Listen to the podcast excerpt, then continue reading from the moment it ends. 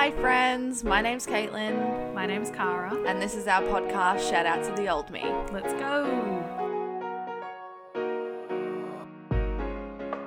All right. Hello everyone. Welcome back to Shout Out to the Old Me, episode 10. We made it to double digits. How exciting. Oh my gosh, so exciting. Caitlin, how are you?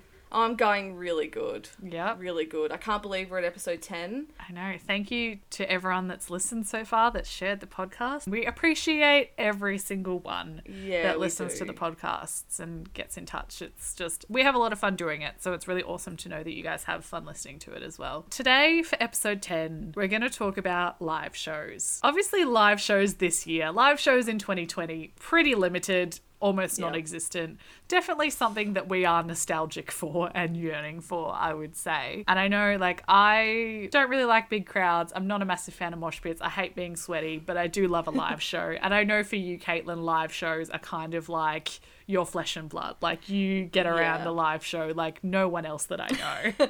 I do, and it's been such a massive part of my life. I mean, it's coming up, I think, 11 years. Oh, well, we'll talk about our first shows in a minute, but I think, you know, that actual conscious, you know, activity of going to see a band, it's definitely, it's been a long time, but this year has been a challenge. Yeah. Because I don't think we've been to anything this year. My last show was the end of last year, but you, I think, maybe went to Lewis, which you're going to talk about. But... yeah, I got one show in before I moved away from Melbourne, so it was right at the start of the year, which we'll talk about. But beyond that, it's definitely been a lot of like virtual live shows, which don't really count. But no. What was the first ever live show that you went to? I've been trying to think. I mean, as a little kid, we had some fun little kids shows coming through our hometown, and I think I had to consult my mum, but the first sort of show would have been Johnson and Friends, which was like an ABC touring thing, and it was like these really creepy puppets. Like, looking back on it, I'm surprised I'm not scarred. But then very soon after, I went to the Wiggles, which I think you were there too. Yes, I have a feeling that we were probably at the same Wiggles show. I think we were. You know, 15 years or 10 years before we'd even met or whatever, and it was so good. Like, I remember my grandparents took me, and my mum made me a new dress for the occasion. So it was very exciting. It was like a red and green, like, tartan dress, and I wore a matching ribbon in my hair. And my granddad used to fall asleep in concerts when the lights would go down, so he waited out in the car, but he did buy me a VHS of the tour. So I got to watch it over and over and over again. So that was a real treat, you know? Oh yeah, the Wiggles, what a iconic band, really. But beyond the Wiggles, I'd say my first kind of like proper gig, which I've talked about before, but it was either Ben Lee at the Perry Sandhills, which is when we were still in high school, but then my first gig that I went to down in Melbourne was probably Ed Sheeran at Festival Hall. Oh yeah, which was a crazy show. It was a crazy show. I think, sort of casting my mind back, which my memory has not served me well in this episode. I've struggled. I think when you've gone to hundreds of shows over the time, you start to sort of lose. It's hard to differentiate between the shows, but my earliest memory was sort of going to a show. I think it was like 2007, and we had like this band come to our school and perform, and then they decided to do like a show at like a park, and they were called Iron and Clay. And so here's the thing. So we both went to different year 7 to 10 high schools, and they were both government schools, so they weren't religious schools, but somehow Iron and Clay, who were a pop Christian group, managed to weasel their way in. I mean, our schools did have chaplains, so I don't know if it was via that, but they'd come to town for the local gospel like music festival. So they performed at lunchtime. I remember watching them and like getting autographs and stuff. I think there was a sausage sizzle on as well, maybe. Like, it was kind of a bit of a day. But then, they were handing out flyers to say, like, come see us at the festival afterwards. I didn't go, but obviously you did, which I did, and I took one of my childhood friends, and a really dear friend to me still now, Drew, and it was kind of weird because I don't think that we really had processed that it was a gospel thing until they sort of were preaching. But you know what? It was a really good show, and I think the year later they came back every year, and they sort of remarketed it as Riverfest, I think. Yes. So it was a little bit more edgy after that. But that is my first real memory of going to a show at home that wasn't with my parents. Yeah, you know, we were sort of left to our own devices. I also don't want us to tell that story with neglecting to mention that Matt Corby was in Iron and Clay, right? Well, he was, yeah, and it was funny because halfway through their set, they called him, and I think he was on Idol at the time. Oh, so this was the year after. This I remember, so Matt Corby in Iron and Clay came to my school as well. Well, yeah, they came the year, yeah. Yeah. But this was the year after. Oh, right, so he was no longer in the band, he was off doing Idol. No, he was off doing Idol. Very good. And then he came back the year after Idol and performed at our local basketball court with Fadus Valor, who are incredible. Amazing. Such a good band. So that was the start of our live music journeys, which is crazy. And I suppose that kind of leads me into my first one, if we want to kick it off. Yeah, so what we've done for the format today, very similar to what we've done in previous episodes, is that we have chosen a top 5 and 2 honourable mentions. What is the first one on your list? Well, the first one on my list is my first ever show, which was my first ever show away from my hometown, which was All Time Low. I sort of touched on it a little bit in our Teen Soundtracks episode, but the tour was the Take Action Tour, which I think was to do with, it was an American sort of thing where they got bands together to sort of raise money, I think, for suicide prevention possibly. But it was a really great tour. I mean, they had like the whole charity thing set up and all the ticket sales went towards that. So it was a really great way of sort of convincing my parents to drive my friend Sarah, my high school friend Sarah, to Adelaide to go to it at the Gov. It was such a great experience, like traveling for a show. You kind of felt like I was 15 and it was an all ages show and I sort of felt like a grown up as much as you could feel like a grown up at 15. But this was pre Nothing Personal. So they'd released So Wrong It's Right, which was their debut album, and they basically played every single song off that album. And I think about halfway through the set, it was the whole like, this is our new song that we're bringing out called Weightless. And, you know, Weightless is arguably their biggest song. So it was sort of before all that, and it was just a really great, great experience. I mean, it was a tiny bar. There wasn't really many people that could fit in there. You were right up against them, basically. So as the first experience of gigs, it was quite interesting. And I think Alex talks about it, Alex Gaskarth, the lead singer, talks about it in an interview as like one of the craziest moments on stage, which was Stealing O'Neill, who were the support band. They were a band, I think, from Melbourne, and got a little bit intoxicated, let's just say, and decided that it would be funny to come out in the middle of the All Time Low set with beers to hand out to the band fully naked. Great. It's not really appropriate for an all ages gig. No, kind of confronting. And I genuinely think that in terms of like shows that I've been to, that's probably the wildest sort of thing that I've seen. Started with a bang. All in good fun. Yeah, all in good fun. I mean, it's not too dramatic. Following years, they really only came back for Soundwave, which was a festival here in Oz. So it took a while for them to actually come back and do a headlining show. But they eventually came back in 2013, and I sort of wanted to talk about that one as well because it's such an important sort of thing for our friendship as well, because I think it was our first show together, all-time low show together. It was our first all-time low show together, yeah. I think we'd been to Ed together earlier that year, which was crazy. But Billboards, that show at Billboards was the first time that we saw, that I ever saw all-time low, so it would have been the first time that we saw them together. Yeah, and it was the Don't Panic, it was sort of the Don't Panic era. I think it got a bit murky with their album cycles at that point, because it was the first show in 4 years that they'd come back and headline, so that was a really great show as well. I've seen All Time Low, I think, 9 times now. And so it's hard to pick one. Yeah. So I've picked 2. Good job. Good narrowing down. That's my number 1. Yeah, that's awesome. Well, number 1 on my list as well. Not in any particular order, but I have All Time Low on my list as well. I've actually gone for the second time we saw them together, which was in 2015 at the Hi-Fi, which I'm pretty sure must have been a Soundwave side show. It was, And that was the night before. Yeah, it must have been the night before. I had been to see McBusted, which I've talked about on a previous episode. And Alex actually came out on stage with McBusted because he'd co-written a song with them. But the show at the Hi-Fi was really, really fun. We, as a crowd, collectively bullied them into playing J.C. Ray. If they're going to do a medley of other songs, because wasn't that the same night that they did, it was like a green, they did a bit of a medley of like a Green Day song, and it's like, you gotta play J.C. So we just like peer pressured them into playing J.C. Ray, and they played like half of it. And then also at the end, after they'd finished, I think Uptown Funk was playing over the speakers and Alex was dancing to it.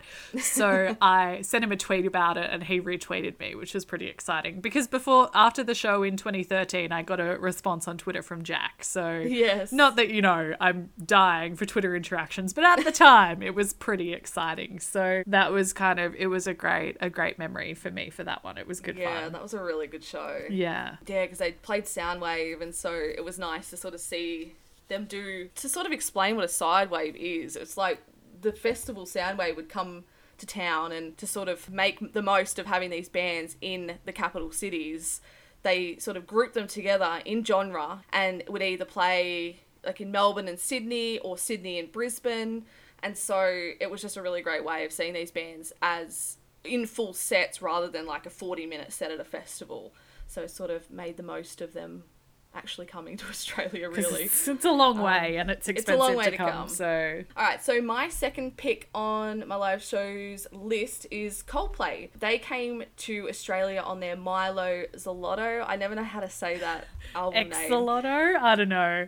But that was in 2012, and it's such a memorable show for me, because my brother flew. I was living in Melbourne at the time, and my brother Sean flew down. Like, he got on a plane and flew to Melbourne by himself, which was quite a big deal. Yeah. To come here for it and stay with me, and we'd sort of made the decision that we were going to line up, because we had tickets in the mosh for Coldplay. Mosh. GA standing. GA, yeah. Yeah, we decided to line up. We got there at 8. It was awesome. We got barrier for it. Yeah. And, you know, the 12 hours waiting to go in was definitely worth it. And you know, it was just a really great experience to spend with him, because, you know, I'd lived away from home for a year. Yeah.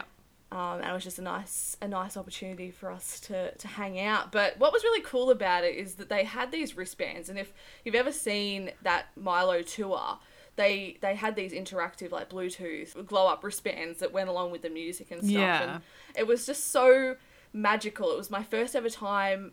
Actually, it was at Etihad. Yeah. It was at Etihad. Right. Which so was a stadium. Yeah. Yeah, which was a stadium show. And it was my first ever experience going to a stadium for a concert. And the amount of people that were there was just incredible. And it was so cool to watch back videos from people that were up in the stands, you know, because when you're barrier for something like that, you don't even realise what's going on sort of behind you. And, you know, Coldplay have such great songs, and whether you're a fan of them or not, you know, you can sort of appreciate how incredible those songs would sound in a stadium, like Yellow and Fix You. And I was really emotional. Like, it's probably one of the shows that I think of where I was kind of a mess. I was like crying. Yeah. It was just such a powerful moment of like seeing this band that's so big, and it was like, I suppose it's the 12-hour build up to. Yeah. It sort of was like definitely the clincher of emotions. But when you line up for a show, it really like it really builds the anticipation, especially because for a lot of these concerts, like some of the bigger ones as well, we're buying tickets like a year or more in advance. Like when we saw Shawn Mendes last October, I'm pretty sure we'd bought those tickets like 18 months before or something. It was crazy. It was so long. The anticipation of going and it just sort of got me. And every time I hear Paradise now, it's like I just remember that moment of seeing that live and the big fireworks going off. So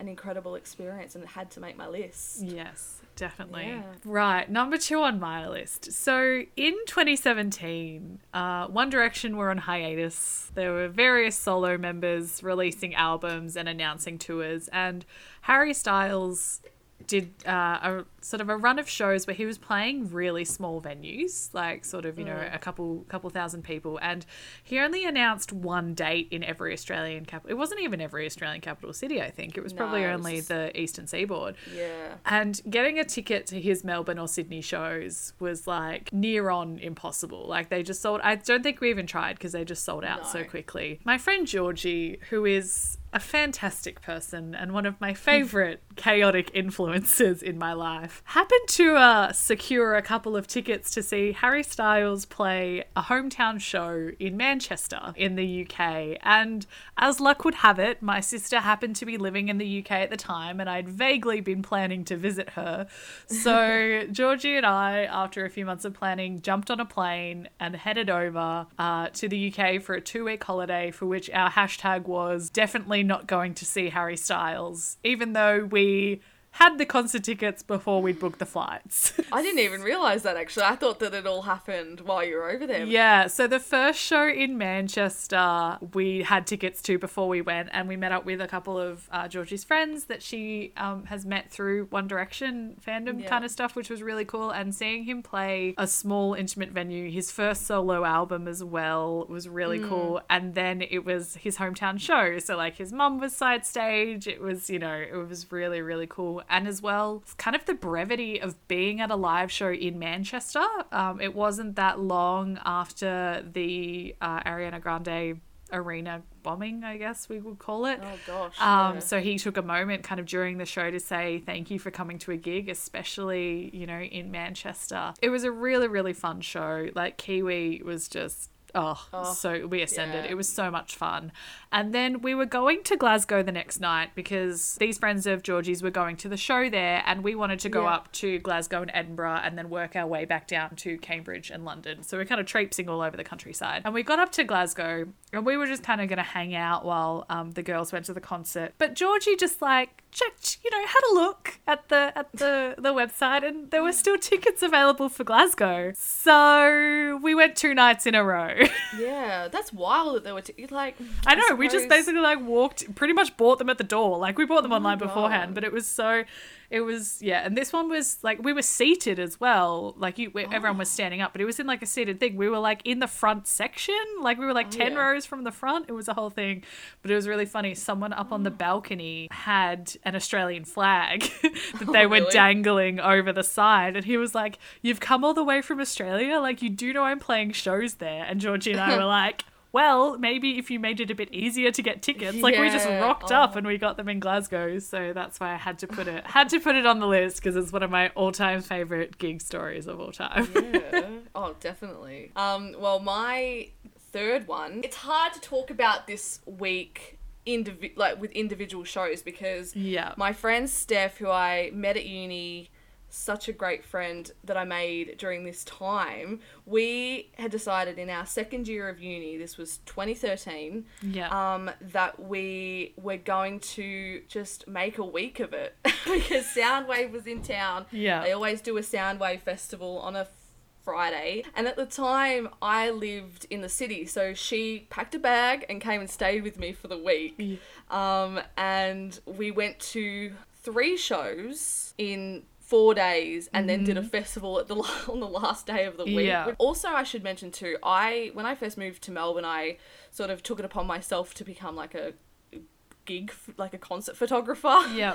Because I was doing like a photography course at uni and thought it would be a really fun way of going to shows and maybe not paying for it, and getting on the sort of like the door list or the media lists for these shows. And so I had managed to get a media pass for 2 of these shows, and the first one that we went to, which was on the Monday, was Motion City Soundtrack and Deaf Havana. Mm-hmm. And now Deaf Havana is like one of my favourite bands of all time, so to be able to photograph them in that week was crazy. It was the first time I'd seen them as well, so it was so great. And, you know, Steph was such a good sport because she bought tickets to all these shows. Yeah. But she was always up for such a great time, and I think... you know, that's why our friendship flourished, and we had some really great memories. But so that was a really great show on the Monday. And then on Tuesday, we went to see Of Mice and Men, I believe. Yeah. And there was a couple of other like metal bands that were supporting them as well. And that mosh was crazy. Yeah. Like, I've never been to... because we decided we would line up and be barrier and all that sort of stuff. And the mosh was kind of intense to the point where the wiring in my bra broke. And so I... that's right. You, like, basically almost, like, had your collarbone broken. It was a whole weird thing. Yeah, well, that's what I thought. Yeah. But when the wire in the bra broke, it was digging into me so hard that I thought I'd broken something, and I'm thinking, we've got Soundwave at the end of the week. Like, I how am I going to do the rest of these things with a broken collarbone? That's it. So we were like, oh my God, it was crazy. I had a lot of mysterious bruises from that show, but we soldiered through and it was so fun. There's also video footage of this week, and we were, by Wednesday, we looked like absolute wrecks. Yeah. And we were going to go see Sleeping With Sirens on the Wednesday, but we were like, I don't know if you need a rest stamina day. For this. Yeah. Yeah. We had to pace ourselves. So we took a day off on the Wednesday, and then on Thursday, which was Bring Me the Horizon, Pierce the Veil, I think, well. Yeah. And that was at the Hi-Fi, and that is probably one of my favourite ever shows, because I was sort of in the photo pit with, like, one of my idols, Adam L. Macias. Oh my God, that's so cool. It was so fun, and I think it was halfway during the Pierce the Veil set. They were doing King for a Day, and Kellen Quinn from Sleeping With Sirens came out because he's on that song as well. Yes. So it was like an emo dream. That would have been so sick to see live. It was and so unexpected good. As well. Like, I love when there's unexpected, like, appearances on stage. Yeah. It's so fun. Because for this Soundwave, I couldn't really find any information about it, but I always thought it was like an anniversary festival, like to celebrate, I don't know, 20 years or something, but it really maybe. It wasn't. Like, it didn't align with the dates or anything, but right. I think they literally were like, this is our funding. This is how much money we've got. Let's just get everyone here. And so Thursday night ended, it was a wonderful week, and Soundwave was upon us. Yeah. And some of the bands that they had for Soundwave that year, well, the bands that I saw anyway, were Blink, 182, Bring Me, The Amity Affliction, Paramore, Sum 41, All Time Low, Billy Talent, Deaf Havana, Sleeping With Sirens, but also Metallica was on it. That's Linkin Park was on it. You know, so they really went all out for this festival, and it was just such a wonderful day. And Sarah joined us for that day, and I don't know, I just look back on that week and think to be living in Melbourne, I was 19, I guess, and, you know, sort of just living the city life. And it was sort of a dream come true. And I remember, you know, at the end of the night, there was a decision to be made. Do I go to Linkin Park? Do I go to Metallica? Or do I go to my tried and true The Amity Affliction? Yeah. I just stood there and they did the song Open Letter. And I just remember thinking, oh my gosh, this was like the best week of my life. Yeah. I still really do think of it as a highlight of my life so far, and you know, that's the power of live music and sharing it with your friends. So I had to put Soundwave 2013, the week that was, on my list, because it was just so massive and such a memorable time. Yeah, I mean, I remember that happening and kind of being like, I'm on speed dial. If you guys get stuck anywhere, if you need anything. Yeah, so my parents, I'm responsible sure. mum friend came out. But I remember, like, and as well, for you to be shooting those shows and alongside, like, Adam L. Macias is like, I knew at the time, and even now, it was like a dream come true for you. So it was really cool to sort of see the fusion of, like, you know, what you were studying and your creativity through your photography coming together with the music that you loved. It was really fun for me to observe. All right. Well, next on my list is actually, I think I've briefly talked about him before, but Seth Sentry, who is an Australian rapper, I guess, is probably the best way to describe him. He played a show in 2016 at Billboards, which is a venue I'd been to before, for the 1969 Campaign Trail Tour was the name of the tour. And this was actually the first, and I think only, gig that I've actually been to by myself. Like I said before, I don't love crowds. I don't love being sweaty. I don't love mosh pits. I'm very much a homebody, and I do get really anxious sometimes, but I decided to go to Seth's show in 2016, and it was actually so much fun. I became obsessed with his album. I had bought it on CD, but someone broke into my car and stole all my CDs, so unfortunately don't have the CD anymore, but at least it's on Spotify. But I went along to the gig, and because it was at Billboards where we'd been before, I was like, right, I know exactly where I'm gonna stand.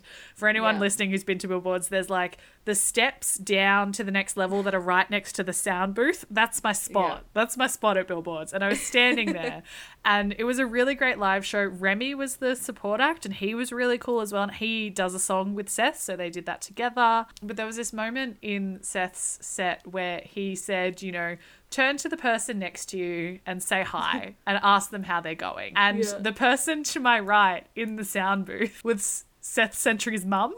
Oh, That's right, yeah. And she was really lovely. So not only was it a great live show, but I got to meet Seth Sentry's mum, and it was really, really fun. And yeah, it was the first time that I, because often like when we go to these shows together, like it's as much about sharing the experience together as it is about the music. But when you go by yourself, it's kind of, you really do just kind of, you know, fall into that moment with the music. And it was an album that I'd loved. So it was really cool to kind of have that experience. Yeah, well, I remember you sort of, you really made the decision last second, like you bought the ticket, or like you were sort of tossing up whether to go, and I was like, you know, it's so liberating going to a show by yourself. I mean, I've been to so many shows. Yeah. I don't think there's any on my list that I went by myself to, because like you said, it's the memories that you make with people that are sort of, that make those shows memorable. Yeah. But yeah, and I imagine that it would have been so much fun. I always loved going to shows by myself and just enjoying being there and not having to worry about anyone else. Yeah. Except yourself. And also, you know, like you said, we'd been to Billboards and I knew where you were. Yeah. I was available. It was very, living, it was very much like a very well organized, like I'm a planner. So I was very comfortable going into it. And it was really, really fun. Oh, good. Yeah, I'm so glad you went. Yeah. My fourth pick is a pretty obvious one for me. It's The Maine, who are arguably equal faves with All Time Low. Mm-hmm. It was hard to pick. Again, I've seen The Maine 7 times, I think, now. Oh, my God, that's so many times. I know. And so it was hard to pick one, but I just really... This will be one of the shows that I remember, I hope, for the rest of my life. Yeah. Given my memory, who knows? But it was The Lovely Little Lonely era. Yeah. That was the album that was out. And it was at Fowler's Live in Adelaide in 2018. I sort of talked about in the Teen Soundtracks episode where my best friend Jenna and I, we alternate seeing The Maine. Always make it a point of seeing them when they come here. And it was my turn. I was living back home at the time, and I had just got my car. It was my first ever road trip in my little car, Duke. Yes. And I got in there and I drove to Adelaide to go visit her and to go see The Maine. You know, we went out beforehand, had a beer, and it was just so nice to hang out with her. Yeah. And just chill. It's so much fun, like that build up to gigs, because I've had, like, I mean, you and I do it, but also when Georgie and I go to gigs together, we kind of, we do have, like, especially if we've traveled somewhere for it, you have that little, like, jam sesh in the hotel room beforehand, like building up to it, like listening to the so songs. Nice. And it's so much fun. And even like for us now, because we're grandmas, even if we don't show up until after the support acts are done, it's still really fun, because you do have, you know, that period of time where you have dinner or get a beer or whatever, and you catch up with someone, and it's really that bonding thing, as well as the bonus, you make it a night out, of getting to see your favorite bands. And then as well, the post-show euphoria is that is like always the best part where, like, you know, you're roaming the streets, like usually for us we're walking back from Festival Hall to Southern Cross Station probably, and we're just like, you're just so, like, the adrenaline is so there, and you're like, oh my God, I loved it when they did this, or when so-and-so said that and it was really funny. And then you get home and you can't sleep, and it's just so exciting. And even like it's just so much fun. It's the best feeling is. And I miss it so nice. Much. Yeah, I know, me too. Oh no, it's really let's not get depressing. FOMO is real. Yeah, but I really loved Water Park supported them on this tour as well, and they've become sort of unexpectedly one of my more recent favourite bands. It was weird seeing them in that environment, because Fowler's is kind of little, like it was sort of similar-ish to maybe Billboards, but it was a tiny little gig, very intimate. There was a lot of people there that didn't even know who they were. Yeah, that was such a weird thing. Yeah, but we jammed out. Jenna is like one of my favourite people to go to gigs with, because we've only really gone to The Maine together. Yeah, but she jams so hard, just like me. Yeah, and so it's really nice to sort of share that with her, and it was again like inspiration. I mean, I got the opening of the Lovely Little Lonely album tattooed on me this year. Yeah. It's such an important album for me, and to sort of have that associated with it is really great, and just, nice to reminisce with your besties. I love that. That's my fourth. What is your next pick? Yes. Well, I've actually gone for, I always, like, when we go to Festival Hall, I always complain about hating it as a venue, but I've seen so many great shows there. So alright. RIP as well. RIP. I mean, we might be able to go. No. It might just have to be for a slightly more biblical performance than what we're used to. For anyone listening, this week we found out that the Hillsong Church has purchased Festival Hall. It was previously just going to be knocked down, so I don't know if it's good that it's not being knocked down, but burn it to the ground. It's the whole thing. But in 2017, you and I and your dear friend Sarah, I feel like Sarah and I are friends. We've been to gigs together. We're the gigging crew. She's a great. I love going to gigs with Sarah. It's me too. It's a really good fun time. So for this one, we saw Panic! At the Disco at Festival Hall. It was like the death of a bachelor era. It was so good. We lined up for like 9 hours. It was also, I've talked about how I don't like mosh pits. This was the first and only time I like tried being in the crowd. It was really strange. So they let us in. They made us sit down in like rows. So then, of course, when the lights went down and the band came on, everyone stood up and surged. And I remember like Sarah very much, because she could sense how anxious I was like, hold on to me. So I'm like, like got a death grip on Sarah, and you must have been on the other side. She's the best to hold on to. She rips through. She's a real anchor, which my heart goes out, because it was, I needed that. And I reckon I lasted all of like maybe half a song before I bailed and was like, I'm going to the back. I'll see you guys later. Yeah. And you joined me a couple of songs later.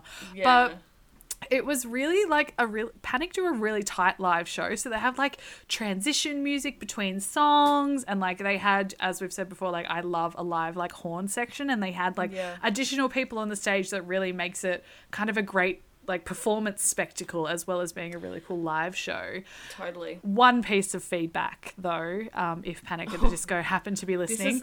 This is iconic. If you're going to talk about the streamer. Yes. This is so, like, dude. If you're going to have streamers or confetti at your show, please have confetti. We were standing at the back and we were just having a great time. It must have been right before the end. It must have been on the final song. So it must have been I Write Sins, I'd say, probably. Was that the last song on the set list? Oh, no, they do that early, I think, now. Yeah, so it was Victorious was the last song. Yeah, probably. We're standing there, we're grooving. Like, we all love a bit of a dance and a bit of a rock out at a gig, which is why I like to stand at the back, so we've got ample space. But we're standing there and these streamers start shooting out from the stage. And at first I was like, oh, that's cool. Like, you know, gold streamers, that's going to look really cool. We were like, I was arms wide. Like, I'm ready to receive these wonderful streamers. Let's go. Turns out, even though we were standing at the back, by the time they hit us, they were still half unrolled. Yeah. And we all came away with, like, bruises. Because we just got whacked in the chest. Some would even unfurl. Like, which was literally a rock hitting us. And we couldn't do anything because it was just like so overwhelming. So it was a great live show, except for the bit where we got attacked with the streamers. That's my only bit of feedback. And it has traumatized me. So whenever there's anything, when we're at festival or whatever, and whenever there's a sign of anything being shot anywhere, I'm just like, we're bailing. Like, we're totally like fully crouching down, around, like fetal position. Like, it's a whole thing. But besides that, it was great. It was an incredible show. We've got some ripper photos from that show. Both of us took a photo, and it's rare that we have any good photos from gigs like that. But the streamers were an amazing aesthetic, but violent in their delivery. Logistically challenging, I would say. It's probably the most memorable part of the show. Honestly. That and the surge, trauma, both traumatic. Yeah, such a great show. They, like you said, it is a tight live show. They don't do a lot of stuffing around at all. Like, no. I do love the bants at a This is show. The thing. I think banter is a huge part of stage presence. Like, I think so too. Like, and that's the thing. Like, when you go to an All Time Low show as well, one of my favourite parts was watching the setup, because All Time Low had the same crew for years. So I'd be like, hey, there's Greco, there's Danny Curley. Like, you know everyone. Like, or you feel like you know them, and there's that familiarity. But the banter as well on stage is something that's really important. And we've been to artists that haven't had that. And even though musically they were great, because the banter wasn't there. Like, asking me how I'm feeling and then 2 songs later asking me if I'm still with you out there is not banter. Even if you're a solo artist. Like, I've been to, like, you know, Niall and Harry, like, they're solo artists, but they have bands on stage and they have really great banter with their bands, even though they're the main act. So I think, you know... Well, if Shania Twain can have bands, then Panic should too. Exactly. Like, as big of an artist as, you know, Shania Twain, she still got involved and was talking to the audience, you know, so I don't know. But you know, they make up for it in their musicality, and that show goes off. Definitely. Yeah, well, that kind of sort of segues into my next one, and my last of my top five, which was Bring Me the Horizon and Yumi at 6. Now, it was a Bring Me the Horizon headliner at Rod Laver Arena, which to Sarah and I went with our good friend Sarah. Yeah. I mean, she's just getting shout outs. I've gone to so many shows with Sarah. Absolute ledge. Love going to gigs with her. Also, can I just, before you get onto your another shout out to Sarah, is when we were in the line for Panic! At the Disco, the single-handedly best takedown of someone who was trying to cut in line. Like, round of applause for Sarah, because like, I hate confrontation, but she was not letting anyone cut in front of us. No. And it was beautiful to witness. It was that awkward gap, like walkway gap, and you've got to overcome that. And she, you know, she was looking out for us, and it was great to watch. So, so good. Shout out to you, Sarah. Yeah, we love you. OG. Well, I went to this Bring Me the Horizon show with her, and for us to go see a band that I don't know how many times she'd definitely seen them before this, but like I said earlier, I saw them at the Hi-Fi, tiny venue really. I'd seen them at Festival Hall, and then to see them progress to Rod Laver Arena, it was kind of wild. And it was fitting because the era was, the album was Ammo, but it was this whole show, it was incredible. And then they decided to bring Yumi at 6 out with them, which can't even explain like, how excited I was when I saw that, because they had supported them, I think, in the UK. Mm-hmm.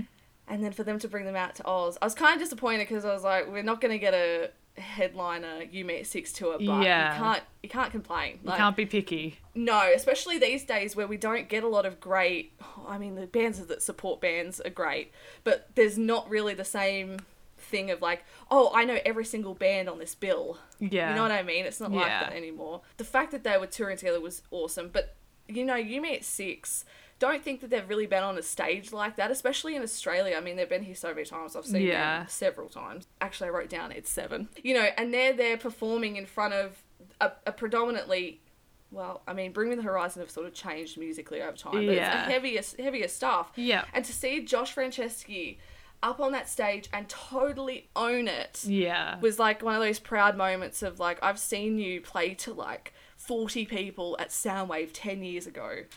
And here we are. Yeah. Like, you're playing to, you know, thousands of people in Rod Laver Arena. So it was incredible. Kira was there, Sarah's friend as well, and she was great as well to sort of experience that with her. Also, like I said, Bring Me kind of had this awesome, like, military dystopian sort of vibe to it. They had these, like, guys with these smoke guns that came out in, like, military uniforms. And, like, the album Ammo is, I mean, this next Bring Me album is probably going to be my favourite of all time, but Ammo was such a great album, and they played pretty much everything off it.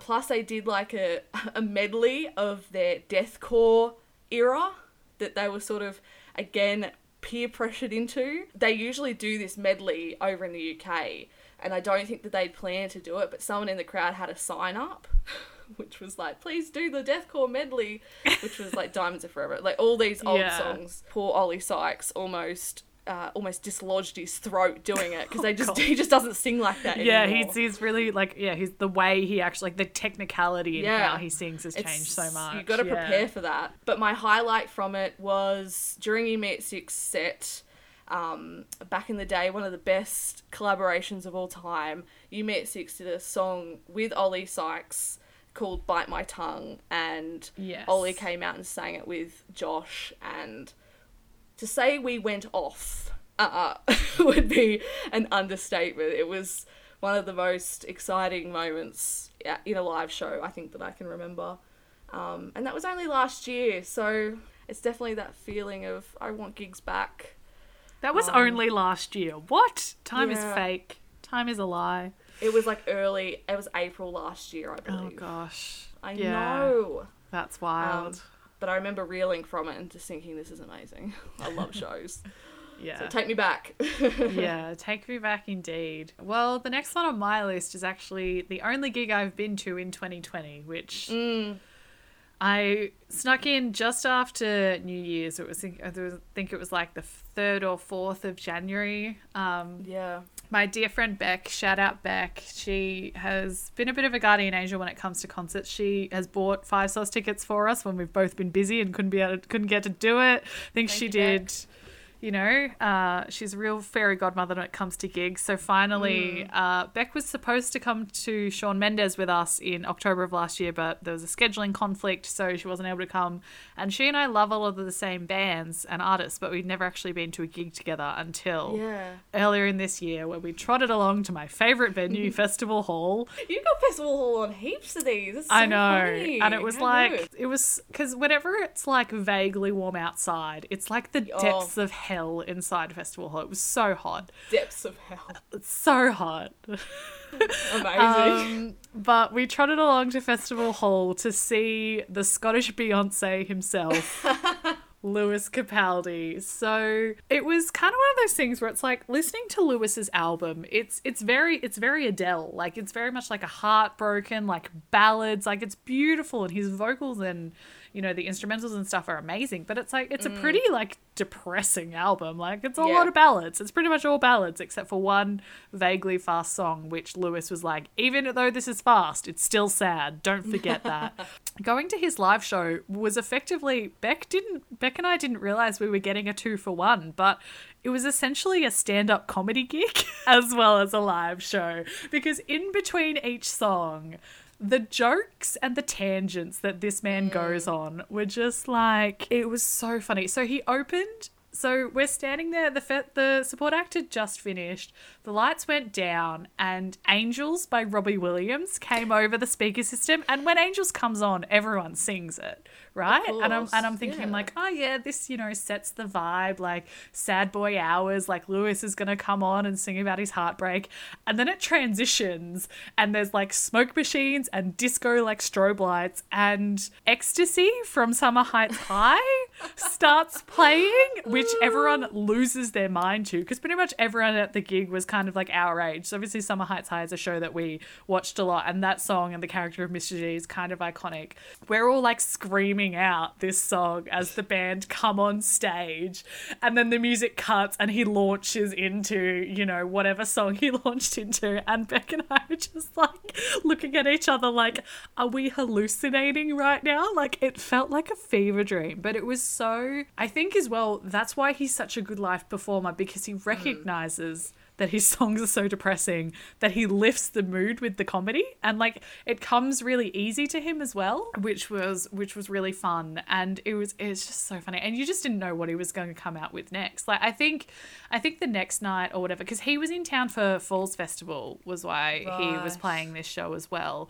And obviously at the time and even now, like Lewis Capaldi is one of the most successful acts of the last 12 months, I would say, in terms of success of his music. So it felt really cool to be sort of seeing him at Festival Hall before a lot of people knew who he was, kind of thing. It was like the next night in Sydney, he got like a girl up on stage to sing with him, which was really cool. That is cool. I have some feedback. So we've talked about before at gigs, and especially at Festival Hall, the surge that happens when the main act especially comes on. I don't want any part of that. I want to stand up the back. I want to have plenty of space. At Lewis, Beck and I were standing in our usual spot, but no one surged. No one surges at a Lewis Capaldi show, because it's all sad song. And I was like, why are all these people standing with me? And not only was it lots of people, a lot of the gigs that you and I go to together is mostly a female dominated audience, which again, like usually there's a surge that happens, we have plenty of space, but also there's not a lot of dudes there, because it's just, you know, not, well, it depends, like at All Time Low show, a lot of the shows that that I've gone to with you, it's predominantly predominantly female audience, and our height. So not only did they not surge, but there were so many couples. Which at first I was like, why are you like as a couple coming to watch a show that's about heartbreak? But I think that's another issue. But they were just separate. They were standing in my way, and they were acting all coupley, and there were so many of them, and I was just like, this is not what I signed up for. But it wasn't, you know, it was all right. We managed to sort of elbow our way into a spot where we could see, but there was definitely a few people that Beck and I were like, what's going on here? But it was really fun for Beck and I to go to our first ever gig together. Yeah. To be back at Festival Hall, which might have been my last ever gig at Festival Hall now that Hillsong own it. I don't know. Yeah, what a way to go out with Lewis. But that's the last one in my top 5. Nice. Have you got a couple of honourable mentions? I do. I have a few. I'll keep it brief. But I couldn't talk about live shows without talking about one of the biggest bands I think I've ever seen in my life, which is AC/DC in 2015 at Etihad. Oh, no, it would have been Etihad still. Marvel Stadium now. But it's a stadium, for anyone wondering. You know, seeing a band like AC/DC, as iconic as they are, it was just so incredible to see them with my parents. My parents came down and my brother Sean came down for it, and we all had matching AC/DC shirts, and we had really great seats for it. I know, it's so cute. We had really good seats for it, and you know, the stage that was set up with the cannon and the Hell's Bells, and we've decided, because there's a new album coming out, we're definitely going if they come back and do a tour. And we're moshing. We've all agreed we're moshing. You've made a pact, a family pact. We made a pact because there's so much space. I don't think that AC/DC is a surging type either. Yeah. Like, there's a mosh for sure, but it's pretty chill. So can't wait to see them again. The second honourable mention that I have is The Amity Affliction. In 2011, they did a headlining show at Billboards. Amazing. And it was my first ever show with my brother. He was 15 and we were all in Melbourne for the footy predominantly, but we got tickets to go see Amity, and the mosh for that was crazy. Like, it was the first ever show he'd been to, so it was kind of eye-opening for him, and we talk about it all the time. It's like one of our favourite memories. And it was great because it was the second time I'd seen Amity, but it was at a smaller venue, and they were headlining. It was awesome. It was the Young Blood era. And it was such a great experience for Sean that he decided the next year. I'd moved off to Melbourne for uni, but as I moved, Parkway Drive, we're doing a regional tour in our hometown. Amazing. And he went and he moshed, and I was so proud of him. And lastly, I'm going to sneak another one in, which was State Champs, who are an American pop punk band. I saw them twice within 1 year with Sarah, again. And I think seeing a band like State Champs, who are sort of evolving from like their first album at the Evelyn Hotel, which is just in the suburbs of Melbourne, which was like a 300 capacity venue, I think, really tiny show. And that was actually when they were out here supporting 5 Seconds of Summer. You know, they had their sort of core group of fans, but there wasn't many people there. And then the next year, seeing them co-headline Corner Hotel, which is in Richmond here in Melbourne, for Around the World and Back. Yeah, that was within a year.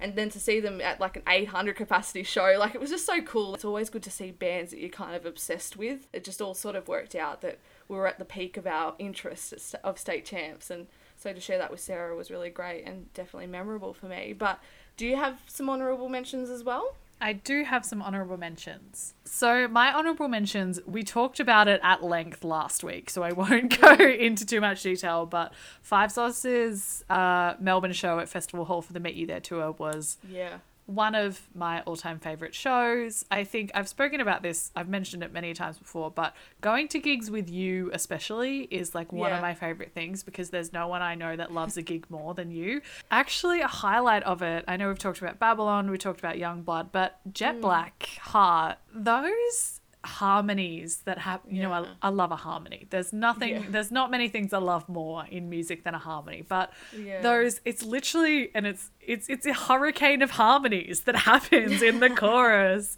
when everyone comes in. And I just, it's one of those moments that I do, like, I vividly remember in my mind, because you feel it, like, you feel the, not only do you feel, you know, like the vibrations of the music and stuff, but you just, like, it, not to be cheesy, but it like really lights that fire in your soul when you get to hear like the albums that you've listened to for years and the bands that you loved, and they're standing in front of you and you're in a room full of people that are having the exact same like epiphany moment that you're having was why it's one of my honourable mentions. And then for my second honourable mention, it was really hard to choose. I was going to go for Shawn Mendes, who we saw last October at Rod Laver Arena with you and also my sister and my friend Georgie. Yeah. It was a great live show, but talking about the banter wasn't really there for... No. It was like, musically it was a really good show, plus we had those cool wristbands like what Coldplay had, so that was fun. Oh yeah, that's right. Dan and Shay as the support act. Yeah, that's why this has to be on the honourable mentions list. Yeah, so... Dan and Shay. Sorry, Shawn Mendes, if you're listening, but Dan and Shay, oh my gosh, so good. I was aware of them. I'd listened to them before. The rest of you, the other three I was there with, were a bit confused that both Dan and Shay were guys, but they were really great. I know we've said like a lot of the time we don't always go for support acts because we're old and we can't stand up for that long. But this was a seated gig, so we decided to go along. We kind of made it just in time. Yeah, too. They just started as we got in there. And they, like, again, harmonies, like, banter on stage, so good, so funny, musically amazing. So I think that's probably why they're my honourable mention. But then my other honourable mention has to go to Niall Horanz, who I saw... in Sydney in 2018 with Georgie. So it was his first solo tour. Again, he's, you know, solo artist, but Niall Horan, when you see him live, he has like a 7-piece band who are like, pretty sure they're all Irish as well. Like one of them's like a violin player. Like it's just such a good, like fun. It's like you're at a pub gig. Yeah. Really, but you're in an arena, and he does some really cool stuff where he gets the crowd to be completely silent, and he does, you know, so many bangers, so many sad songs. At the start he was like, hope you're ready to cry with me for the next hour and a half. So he's self-aware, which is fun. I know Beck went to his show in Melbourne as well, and she actually did a meet and greet, which is kind of fun, but it was one of those shows that was really like easygoing to go to, like even because with the hysteria of One Direction, going to One Direction shows is often really overwhelming, but going to a Niall show is just so like calming. Like you still have screaming fans because you have screaming fans at every gig, but Niall with all of his, you know, Irish humor and kind of the vibes was very, very chill, and it was it was a lot of fun. Yeah, I mean, and his next... this new album that he's come out with, you know, that Heartbreak Weather is going to be incredible. Yeah, we should. We should go, because I know you're a Niall. You're a Niall girl at heart. So. I'm a Niall girl forever. Yeah, I'm always up for a show, and as has been proven. Yes, and I feel like after this year, especially any tour that comes up that we want to go to, we'll probably be going to if we have the means. I mean, it is, you know, it is a privilege, and we are very lucky to have been able to go to so many gigs. I know not everyone is able to, so but I think you know, after this year and the whole pandemic and not being able to gather in large groups and have live music has been, you know, it's really affected us. And even, you know, someone like me who only goes to maybe 1 or 2 gigs a year, it really gives you something to look forward to. So for sure, you can't take it for granted. Definitely can't take it for granted. And who knows what it's going to look like in the future. Hopefully we are back at a gig soon, even if it's just like in a pub beer garden with a random person we've never heard of.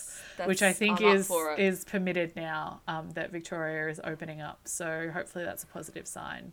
I think that brings us to the end of the episode. If you want to head over to our Instagram at ShoutoutOldMe, I think we'll probably pop up a little shareable where you can tell us what your favourite ever live shows were. Yeah, that'd be really cool to hear about some of the shows you guys have been to. Yeah, otherwise, if you want, you can leave us a voice message over on our Anchor page, which is anchor.fm/shoutouttotheoldme, or you can email us at shoutouttotheoldmepodcast@gmail.com. Make sure to share the podcast if you'd enjoyed it. I think on Spotify you can follow us, on Apple Music you can rate, review and subscribe to us, or all of those fun things, and we'll be back again next week talking some more about something that we love. Yes, can't wait. We'll talk to you next week. Bye.